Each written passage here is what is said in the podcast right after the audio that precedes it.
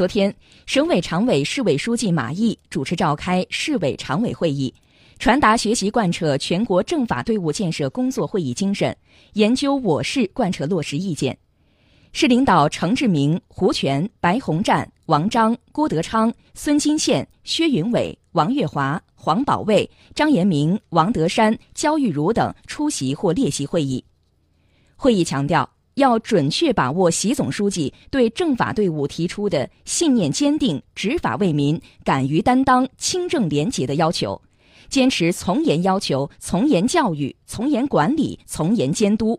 切实加强政法队伍思想政治建设、素质能力建设和纪律作风建设，确保政法队伍忠诚可靠、素质过硬、风清气正，坚持从优带警，严格落实好上级有关政策，关心爱护干警，特别是基层一线的干警，不断提高政法干警服务发展、维护稳定的能力。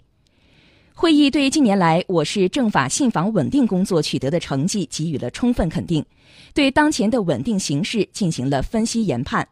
会议指出，各级各部门要强化稳定意识、责任意识，时刻把稳定工作牢牢抓在手中，把维护群众合法权益作为根本出发点和落脚点，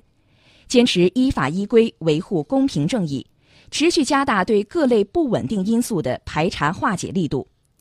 要严格落实属地责任和领导干部一岗双责，坚持各级领导包案、领导街访、领导下访等制度，着眼源头治理，